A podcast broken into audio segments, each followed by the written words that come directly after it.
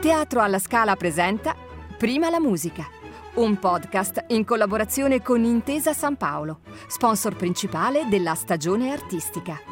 Ben ritrovati a Prima la musica e dopo una serie di appuntamenti insieme a direttori d'orchestra e cantanti, oggi parliamo di scenografia con una presenza fondamentale nel teatro italiano e non solo degli ultimi 30 anni, ovvero Margherita Palli. Margherita Palli che insieme a Luca Ronconi ha firmato una serie di spettacoli storici nei quali l'estro e il senso del gioco si fondono con una disciplina rigorosa nell'uso del lessico scenografico, con un gusto della materia di continuo rinnovato. Un legame quello fra Margherita Palli e la Scala che risale al 1989 Oberon di Weber, la regia era di Ronconi e eh, la direzione musicale di Seiji Osawa. Poi due anni dopo l'Odoisca di Cherubini con Riccardo Muti sul podio, ancora la regia di Ronconi, ma anche una Vestale di Spontini, questa volta con la regia di Liliana Cavani e Riccardo Muti sul podio e poi tanti tanti altri spettacoli. Cito uh, un po' in ordine sparso il caso Macropulos, Ronconi Steinberg e poi Tosca nel 97 con Semyon Bichkov sul podio, ancora la regia di Ronconi il quale costruì lo spettacolo anche per Ariadne auf Naxos 1999, sul podio c'era l'indimenticato Sinopoli. Poi il trittico di Puccini, Ronconi Sciagli nel 2008, a cui già accennavamo insieme a Riccardo Sciagli e più recentemente eh, due spettacoli fra quelli che ho visto, La cena delle beffe nel 2016 eh, di eh, Giordano naturalmente, regia di Mario Martone, al quale dobbiamo anche la bellissima Covancina di Mussorgsky con Valeri Gergiev sul podio, spettacolo applauditissimo e premiatissimo. Tutte occasioni in cui Margherita Pagli ha riversato la cornucopia delle sue invenzioni tra piacere intellettuale e anche una componente di svago fanciullesco, di meraviglia, diciamo, che era propria tra l'altro per antonomasia di Ronconi e delle sue regie con tutto l'uso delle macchinerie eh, barocche che segnalano veramente un'epoca. Siamo quindi veramente felici di accogliere qui a Prima la Musica una donna che ha fatto la storia dello spettacolo in Italia che continua a farla. Un benvenuto a Margherita Palli. Buongiorno. Buongiorno eh. e grazie per essere qui con noi. Eh, dicevo, 30 anni appunto di Teatro alla Scala, circa perché se non sbaglio il primo spettacolo a cui lei ha lavorato con Ronconi è stato nel 1989, giusto? Per la Scala? Oberon. Eh, nell'88 ho fatto Oberon, credo 88. Ecco sì, Oberon con la legge di Ronconi e Seiji Osawa sul podio. Eh, però in un certo senso, diciamo, il suo legame con la scala è ancora precedente, perché quando lei studiava all'Accademia di Brera seguì i corsi di scenografia con colui che all'epoca era il direttore degli allestimenti scenici, Tito Varisco. Varisco, sì. Ecco, ci racconti come è iniziato questo suo rapporto con la scala e con l'opera lirica in generale? Ma io io sono svizzera, ticinese, sono venuta a Milano per fare scenografia perché era una cosa che poteva accontentare la famiglia e non sarei dovuta andare a Zurigo a fare un'architettura o altro. Quindi diciamo che sono venuta, andavo a teatro, la mia famiglia va a teatro, quindi, eh, però non posso dire che nella vita volevo fare lo scenografo. Erano come tanti, mi sono iscritta, diciamo sono venuta a Milano, l'unico posto dove si faceva scenografia, perché in Svizzera avevo studiato attentamente, non c'era, era Milano, il posto più vicino e quindi mm, ho, ho fatto, mm, io poi ho fatto lo scientifico quindi ho dovuto rifare, per all'epoca non c'erano questi scambi, ho rifatto parte del liceo a Milano e poi mi sono iscritta a scenografia a Brera e mm, mi sono iscritta con Tito Varisco, confesso che il mondo della scenografia che c'era in quell'aula non era tanto il mio mondo, nel senso che era un po' vecchiotto come atteggiamento rispetto ad altre cose che io guardavo che c'erano in quel momento, proprio Luca Ronconi, Limigo, altre cose. Lì si faceva ancora un teatro abbastanza di tradizione.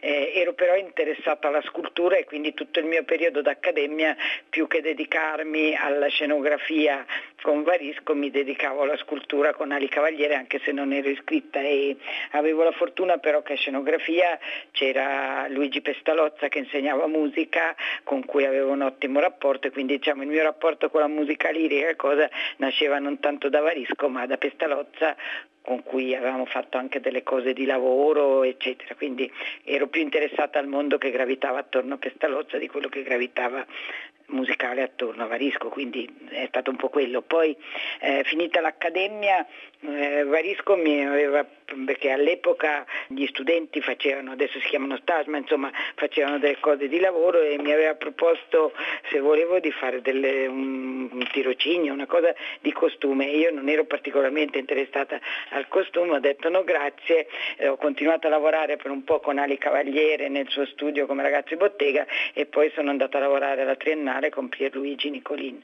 Lì eh, negli anni Ottanta ho conosciuto Gaulenti che era nel consiglio di direzione a Triennale e anche a Lotus e boh, lei aveva avuto un problema in, con un suo assistente che non era malato, mi ricordo, e niente, la prima volta che io sono entrata in scala, ma anche la prima volta che sono entrata in un palcoscenico per fare una cosa è stata la scala a fare l'assistente per lo Stockhausen che abbiamo fatto nell'81 mi pare e poi abbiamo fatto anche l'altro al Palasport, ma io ho fatto solo due volte l'assistente, anzi tre volte l'assistente, due volte lì e una volta a Pesaro dove la Gaulenti aveva fatto una regia e poi ho cominciato a lavorare da sola con Ronconi e ho cominciato a fare lo scenografo mio malgrado. Forse suo malgrado, ma per nostra fortuna di sicuro. Il primo lavoro teatrale è del 1984, Fedra di Racine. Eh, sì, in quel periodo io lavoravo a Parigi con Laurenti la Gare d'Orsay ed ero torna- tornavo saltuariamente in Italia per fare Fedra con Ronconi. E invece eh, per quanto riguarda l'opera nel 1987 c'è Capriccio di Richard Strauss al Comunale di Bologna con appunto il mondo di Ronconi che è un mondo per l'epoca completamente nuovo e che anche oggi forse viene abbastanza come dire saccheggiato no? perché ci sono all'epoca c'erano questi palchi che si muovevano in capriccio e cose che oggi vengono definite di avanguardia di sperimentazione che però già all'epoca Ronconi faceva no? sì devo dire che è stato abbastanza all'avanguardia su tutto no? se pensiamo all'Orlando Furioso credo che fosse una mente molto avanti. Era forse la cosa appunto come dicevo, un teatro che mi interessava, quindi il rapporto con lui è iniziato lì ed è andato avanti fino a quando è morto. Ecco, raccontiamo un po' a chi ci ascolta come avveniva il lavoro con Ronconi, poi eh, parleremo anche di altri registi, di Mario Martone, di Liliana Cavani, ma in particolare eh, il rapporto con Ronconi è particolarmente importante perché lei ha fatto moltissimi spettacoli che hanno un valore eh, storico insieme a Ronconi. Eh, ecco, Ronconi partiva direi dallo spazio, cioè concepiva la regia a partire dallo spazio. Lo spazio era cruciale e dalla pianta poi si partiva giusto per lavorare su tutto praticamente. Ma credo eh, intanto non chiacchieravamo tanto e diciamo che eravamo abbastanza eh, orsi tutte e due, nel senso che ci dicevamo delle cose ma senza perdere troppo tempo.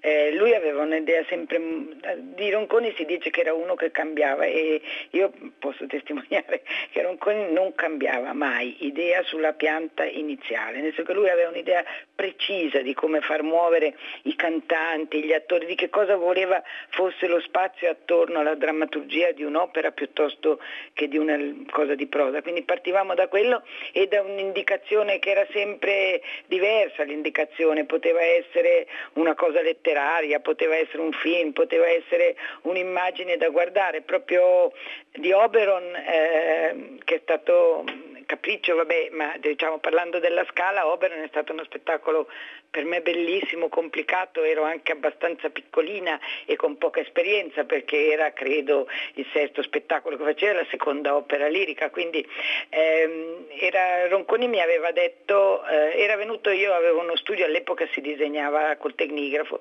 e avevo quelle cose che facevano tutti, una bacchetta di legno sul muro a cui si appiccicavano con le puntine delle immagini. Ero stata a Berlino per una cosa e avevo mh, fotocopiato in una biblioteca un'immagine di un panorama, i panorami sono quegli edifici da dove si entra e si guardava eh, delle scene di battaglia piuttosto che di altre cose e l'avevo appesa lì, Mettia, eh, Ronconi credo nell'84, nell'85 era venuto in studio e quella cosa era appesa.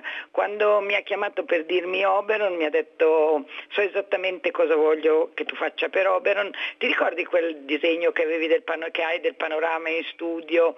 Eh, ecco, io voglio quella roba lì. Eh, la cosa terrorizzante è che io il disegno non ce l'avevo più, all'epoca non c'era internet, quindi mi sono sforzata di cercare di ricordare in che libreria di Berlino avevo, questa, avevo fotocopiato questa cosa, dove avevo comprato dei libri. Ho scritto alla libreria, sono riuscita a recuperare il libro e da lì siamo partiti, siamo partiti da un'immagine di un panorama e dalle esposizioni universali.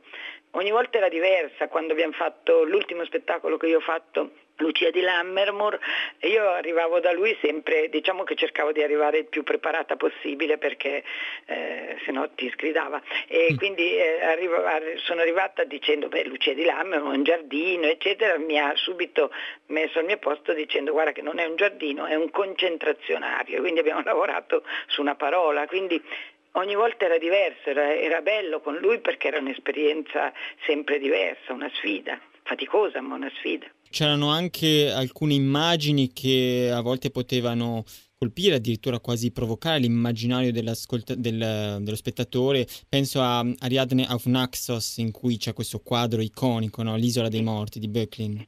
Anche quello era nato in un modo particolare, nel senso che quando abbiamo fatto l'isola dei morti, stranamente nella mia vita ritorna sempre Berlino in qualche modo. Ehm, con Ronconi, mi ha convocato e mi ha detto che doveva fare questa cosa alla Scala e che, avrebbe, che voleva una cosa eh, su un'isola ovviamente, un'isola deserta e mi aveva detto guarda prova a fare ricerca, cerca di capire, mi interessa un'isola come quella di Scorpio di Onassis con quella famosa foto iconica di Jacqueline Kennedy che si butta dal, dalla, dalla, finestra, lì, dal, dallo scoglio nuda, no? era sui giornali popolari e dice proviamo a partire da quello, guardiamo perché quella era un'isola. Io sono andata in biblioteca perché, sempre perché non c'era niente da cercare e dopo aver cercato per due settimane non, non mi sembrava che fosse un'indicazione, cioè Scorpio è un ammasso di sassi, non, non ha nessun tipo di di interesse scenografico, non, so, non, capivo che cosa voleva. Nel frattempo sono andata a Berlino e ho fatto il solito giro dei musei, mi ero comprata la cartolina del quadro di, che, dell'Isola dei Morti, che mi pare che è la terza versione, se non sbaglio, è quella che aveva nel suo bunker Hitler. E, quindi mi prendo la cartolina e dico, ecco vedi, questa è un'isola interessante. Quando sono tornata a Milano per andare alla riunione Ronconi con tutto il mio pacco di fotocopie su Scorpio, avevo avevo nel, nel, mio quaderno questa cartolina. Sono arrivata e c'era un libro della Delfi girato sul tavolo, senza la, non si vedeva la copertina, sul tavolo di Luca che era sempre abbastanza pieno di libri ma in un modo ordinato.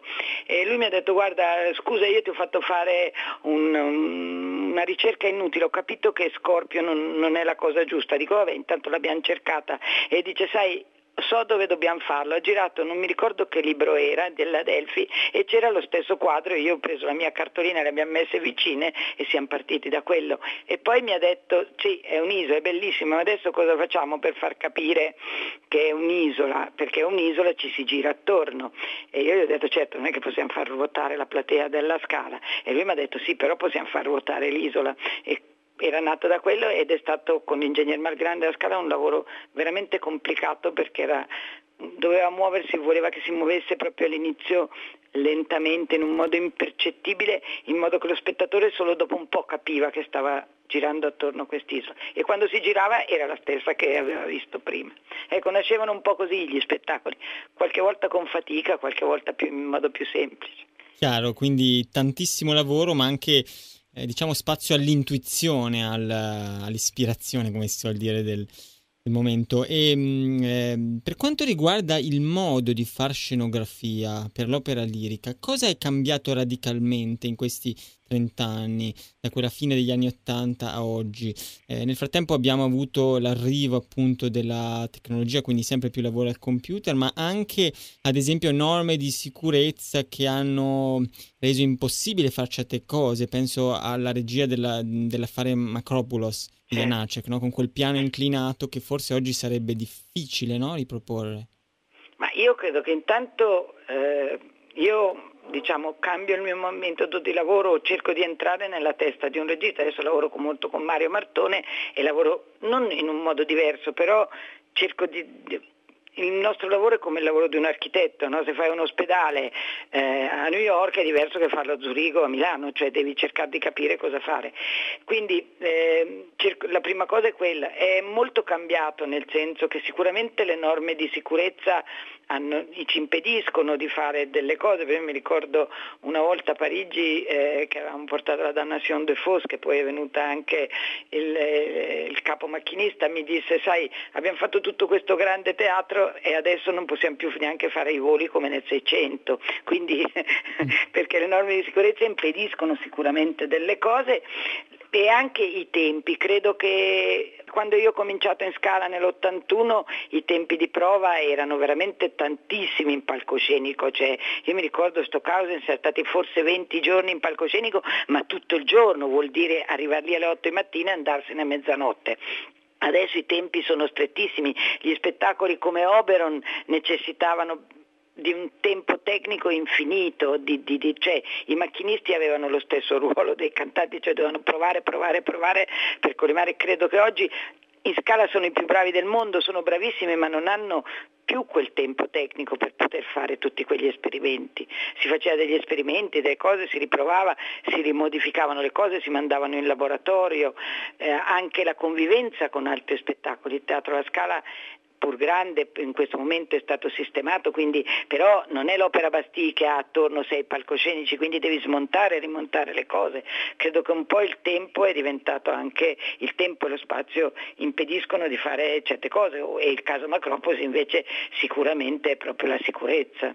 Siccome questa nostra serie di podcast si intitola Prima la musica, volevo chiederle anche di così, spiegarci qual è il rapporto fra lo scenografo e, e, la musica, nel senso che lo scenografo ovviamente fa riferimento al, al, regista, il quale ha un rapporto con il direttore d'orchestra e con la partitura ovviamente, ma anche per lo, per lo scenografo è importante conoscere bene la musica e eh, diciamo avere una sensibilità musicale particolare per fare opera? Io credo, io insegno alla NABA che è un'accademia di belle arti dove insegno scenografia da tanti anni e ho preso il posto di Varisco eh, all'epoca quando è andata in pensione. E una delle cose che obbligo i miei studenti è imparare a leggere scrivere e ascoltare la musica. Non è possibile fare una scenografia senza conoscere, senza avere uno stimolo dalla musica o dalla parola, credo sia importante, a meno che tu faccia dei begli sfondi, non so come dire, cioè la musica è fondamentale, io per esempio ho fatto mm, la Danation de Faust a Torino che poi l'abbiamo fatta alla Scala. E la, la, non, dirigeva Sudan mi pare a Torino che è un bravo concertista ma non è uno, uno, che fa opera, all'epoca non faceva tanta opera lirica. E nella marcia ungherese Ronconi mi aveva d- dato degli stimoli eh, dicendomi delle cose e io ho sentito un vecchio disco, un vecchio CD, quindi mi diceva delle cose. Quando poi abbiamo fatto lo spettacolo eh, mi sembrava come di aver sbagliato quel, quella scena lì, non, non, sentivo tutto questo pathos che lui mi aveva raccontato e che avevamo cercato di mettere in questi carri che andavano, eccetera. Quando poi l'abbiamo ripresa alla scala e eh, la ripresa Osawa era giusta, era quella roba lì che voleva Ronconi, a quel punto la musica collimava con, eh, con, con, la regia e di conseguenza con la scenografia. Lei ha lavorato eh, con grandi direttori d'orchestra, eh, quindi a partire da Oberon con Seiji Osawa, poi la Laudeishka con Riccardo Muti, Sinopoli eh, nel Trovatore di Verdi alla Staatsoper, poi ancora la Scala ehm, ancora muti nella Vestale di Spontini, Bichkov in Tosca, recentemente Gergiev in Kovanshina. Ha qualche ricordo, diciamo, di, di, emozioni molto forti legate proprio al, alla parte musicale o di eh, momenti in cui ha sentito appunto un pathos eh, particolarmente forte? Beh, credo che più forte di tutti è stato il finale di Lodoisca alla Scala con Riccardo Muti quando il ponte si rompe perché era davvero un'impresa quasi impossibile far collimare quel pezzo di musica con dei tempi tecnici di macchinisti, con dei tempi e, insomma è stata abbastanza un'emozione quando ha funzionato tutto sì, e nell'ultima cosa invece Covancina, anche qua sul finale con Martone, con questa idea che ha avuto del sole che brucia e di Gergiev che, e con questo coro meraviglioso della Scala, credo sono due momenti, questi della Scala, molto importanti, cioè anche commoventi per me, cioè non, sono una che si commuove facilmente, però in quei due momenti lì sicuramente. E l'altro è che mm, boh, non è stato uno spettacolo così apprezzato, ma che invece io ho amato molto e credo anche Ronconi amava molto, era la suora Angelica, fatta con Shai. E credo che anche lì il momento in cui lei muore con la direzione di Shai e mm, il bambino esce da sotto, ecco, forse aveva quella stessa forza c'era un momento in cui secondo me la musica collimava, cioè la direzione musicale, la, la regia e tutto l'insieme funzionava. Eh. Infatti è uscito tra l'altro da poco il DVD del trittico, no? Eh, sì. Fatto nel 2008 con, uh, con Shai. Sì. Ecco, invece ci racconti qualcosa anche del, um, dei lavori con Liliana Cavani, eh, la Vestale se non sbaglio, o altri? Io ho fatto solo la Vestale, sì. poi mi aveva chiesto un'altra cosa ma non potevo. E sì, ho fatto la Vestale. Beh, è stato anche divertente perché mm, credo che dovesse farla mm, Ferretti, poi Ferretti doveva fare un film. E io un giorno ho ricevuto una, te- non conoscevo Liliana Cavani, cioè la conoscevo come artista, ma non, non, mi ero mai incontrata con lei e ho ricevuto una, c'era un messaggio sulla segreteria che diceva sono Liliana Cavani, avrei bisogno di parlarle perché vorrei facesse, era tipo, cioè, proprio maggio, cioè era una cosa che abbiamo fatto molto di corsa. E quando l'ho chiamata lei mi ha detto guardi ehm, vorrei, mh, mm, ho parlato con Riccardo Muti che eh, vorremmo proporle di fare questa cosa, le dico subito che a me non piacciono le scene non in stile, non mi piacciono le scene che si muovono e a quel punto ho detto questa è una pazza perché, perché ha chiamato me.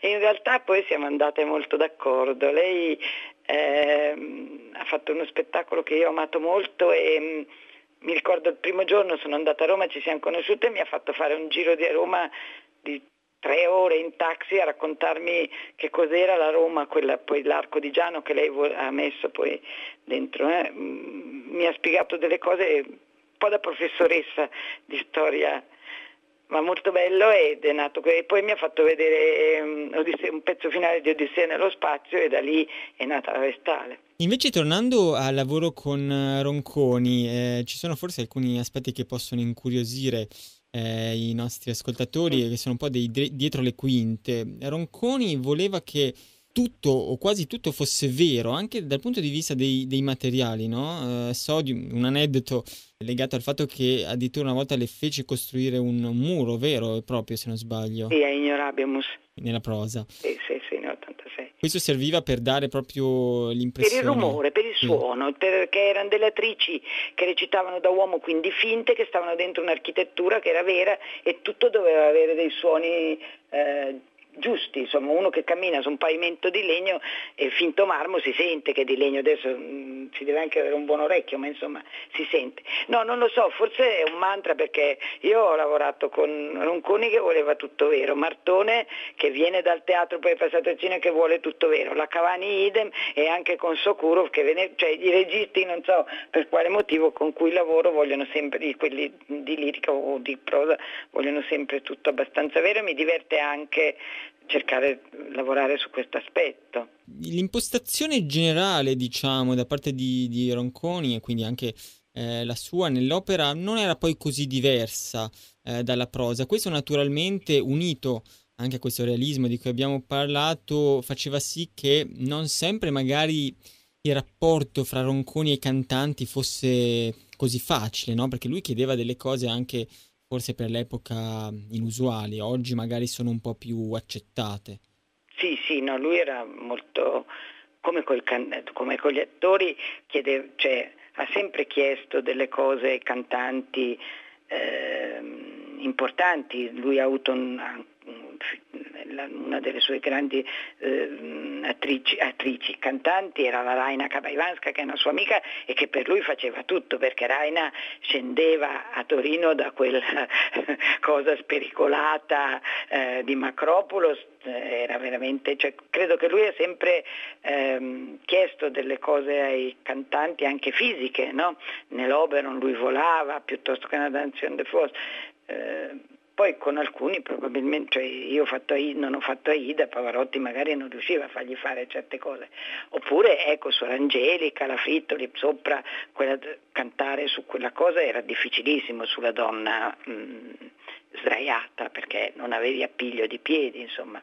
E mh, mm, per quanto riguarda, diciamo, mh, non voglio dire l'ideologia, ma le idee, insomma, di, eh, di Ronconi... Eh, in alcune opere, per esempio nella Tosca del 1997, lui tirava fuori delle idee molto forti, nella Tosca l'aspetto anticlericale, cose che forse oggi, diciamo, non dico che non vengono affrontate, però c'è un po' più di politicamente corretto, sbaglio? Sì, no? esatto, ma diciamo c'è una cosa, un altro mito dicevano che Ronconi non amava, la, cioè non era tanto legato alla musica, Ronconi conosceva benissimo la musica, lavorava con lo spartito davanti, faceva dicendo, cioè, come diceva che non sapeva le lingue, diceva che non sapeva leggere la musica probabilmente, ma l'ho sempre visto con lo spartito, la prima cosa quando facevamo un'opera lirica era comprare lo spartito, non il libretto, Nunzi, la sua assistente doveva comprare lo spartito, quindi sicuramente Ronconi lavorava molto sulla musica, sulla storia, era un uomo che aveva veramente mille interessi. E, Tosca, appunto, l'idea di Tosca era proprio che voleva una cosa anticlericale di questa chiesa che si sta sfasciando. E Tosca è stata una progettazione veramente difficile perché abbiamo eh, ogni cioè, avevo cominciato a fare i progetti ogni, ed è stata la prima volta che poi ho cominciato a lavorare col computer e adesso lavoro sempre col computer.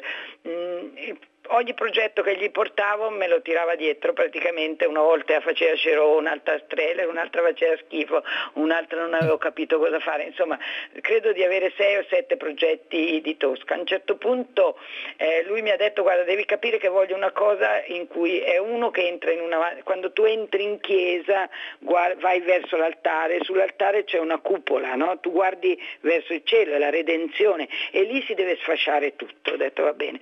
Se, mio marito è collezionista, è architetto e collezionista, insomma a casa avevamo un libro di Padre Pozzo che è stato un gesuita prospettivista che ha fatto le chiese in Mondovì, piuttosto tante chiese a Roma, dipinte. Eh, e quindi ho cominciato a fare dei collage proprio facendo delle fotocopie, rincollando e rincollando queste cose e gliele ho portate eh, con il libro. E lui mi ha detto, ah, finalmente hai capito che cosa voglio, cominciamo. E da lì è nato questo lavoro che è stato difficilissimo, dove devo dire che i laboratori della Scala che erano ancora nella vecchia Bovisa sono stati pazzeschi perché era praticamente era tutto in una prospettiva deformata che Padre Pozzo dipingeva, ma noi l'avevamo costruita e a un certo punto eh, devi consegnare gli esecutivi, no? anche per contratto. Quindi col realizzatore abbiamo detto io non ce la faccio a farti gli esecutivi, come si fa? E lui mi ha detto guarda proviamo a fare i dettagli, disegnavo proprio in Bovisa, ero andata con la mia assistente, con il mio assistente, disegnavamo lì dei pezzi e poi abbiamo fatto un prototipo al vero, abbiamo detto se sta in piedi, se funziona lo teniamo teniamo, se no cercheremo di modificarlo. E quindi abbiamo fatto questo prototipo e da lì abbiamo costruito tutta Tosca, che tra l'altro è in Kazakistan. Chiarissimo. Ecco, io eh, ovviamente in questo nostro colloquio non voglio fare il laudator temporis acti, cioè quello che loda il buon tempo antico, ma sicuramente Ronconi ha, ha gettato dei semi che ancora oggi eh, raccogliamo e mh, lei tra l'altro in quanto invece a grandi spettacoli recenti ha citato Covancina che ha vinto eh, recentemente il premio Abbiati e eh, diciamo questo doppio binario Ronconi-Martone ci dà la possibilità di parlare di un altro aspetto, un ultimo aspetto che vorrei affrontare che è quello della dimensione cosiddetta cinematografica, che c'era già ovviamente in Ronconi e che abbiamo ritrovato in Martone non soltanto in Mussorgsky ma direi ancora più nella Cena delle Beffe del 2016 eh, ambientata in questa Little Italy, no? Sì. Negli anni 20. Ma diciamo che il lavoro mi interessa moltissimo lavorare con Martone, è molto diverso da Ronconi il lavoro, eh? non, non, però tutti e due sono visionari, nel senso che cam- cioè, il punto di partenza è sempre diverso, non, non è mai scontato, no? nel senso che io mi dice c'è da fare eh, la cena delle beffe, arrivi, ti aspetti di fare una cosa e invece te ne chiedono un'altra, quindi que- ti sfida, c'è una sfida e questo è molto divertente, è molto stimolante come progettazione e eh, tutte e due però avevano questa visione non frontale del, de, del palcoscenico, cioè di, una visione di entrare dentro una storia, di avere dei momenti in cui lo spettatore entri dentro la storia attraverso la musica, attraverso le parole, ma anche attraverso lo spazio. Certo, e poi tutto il lavoro di documentazione a priori che forse gli ascoltatori, gli spettatori non sempre si immaginano no. quanti film, quanti libri, quante letture ci sono dietro no? a uno spettacolo. Sì, c'è un sacco di, di, di, di immagini, c'è un sacco, cioè, diciamo ehm, che adesso è più facile, ecco, cosa, certe cose più difficili adesso è molto più, mh, mm, più facile, nel senso eh, che una volta appunto mh, mm, Ronconi ti diceva trovami panorami, diventavi pazzo a cercare eh, delle cose. Oggi invece vengo a casa e con i miei assistenti su internet eh, riusciamo a trovare tante cose mm, Covancina mi aveva dato delle immagini di Richard Longo, di artisti, ma poi io mi ricordavo per esempio che c'erano dei quadri di Deineca di, nel Vermont dove c'era una strada, cioè si lavora molto sull'immagine in un modo più semplice, ecco diciamo che si fa un po' meno fatica a trovare le cose, anche Cena delle Beffe per esempio abbiamo, quando mi ha detto che voleva farlo dai film, cioè, una, sorta, cioè sono dei picciotti come nel padrino, diciamo che fanno le cose, mi aveva citato dei film, li avevo visti, ma avevamo anche visto con Marco Cristini che è il mio assistente eh, ed Eleonora che c'è un sito della città di New York dove ci sono tutte le fotografie eh, ovviamente non le puoi pubblicare, però le puoi guardare e scaricare tutte le fotografie della città di New York dal, dalle origini, a, da, da, quando c'è la fotografia a oggi, no? e quindi abbiamo trovato delle cose interessanti. Non, e poi trovi pezzi dei film, guardiamo, ecco con Martone mi, sovente mi dà delle indicazioni di, di, film, di cose da guardare, eh, di immagini ecco, che, che lui trova, che mi dà da vedere e su quelle lavoriamo. Infatti, nel caso specifico appunto della Cena delle Beffe, tutti i film dell'epoca del proibizionismo, sì, sì, eccetera. E, um, un'ultimissima cosa che mi dimenticavo, cosa significa per uno scenografo conoscere bene un palcoscenico? Nel senso, ogni palcoscenico è diverso, lei ha lavorato moltissimo alla Scala. Quanto conta la conoscenza di uno specifico palcoscenico, la Scala o il San Calo, la Monet, rispetto a un altro?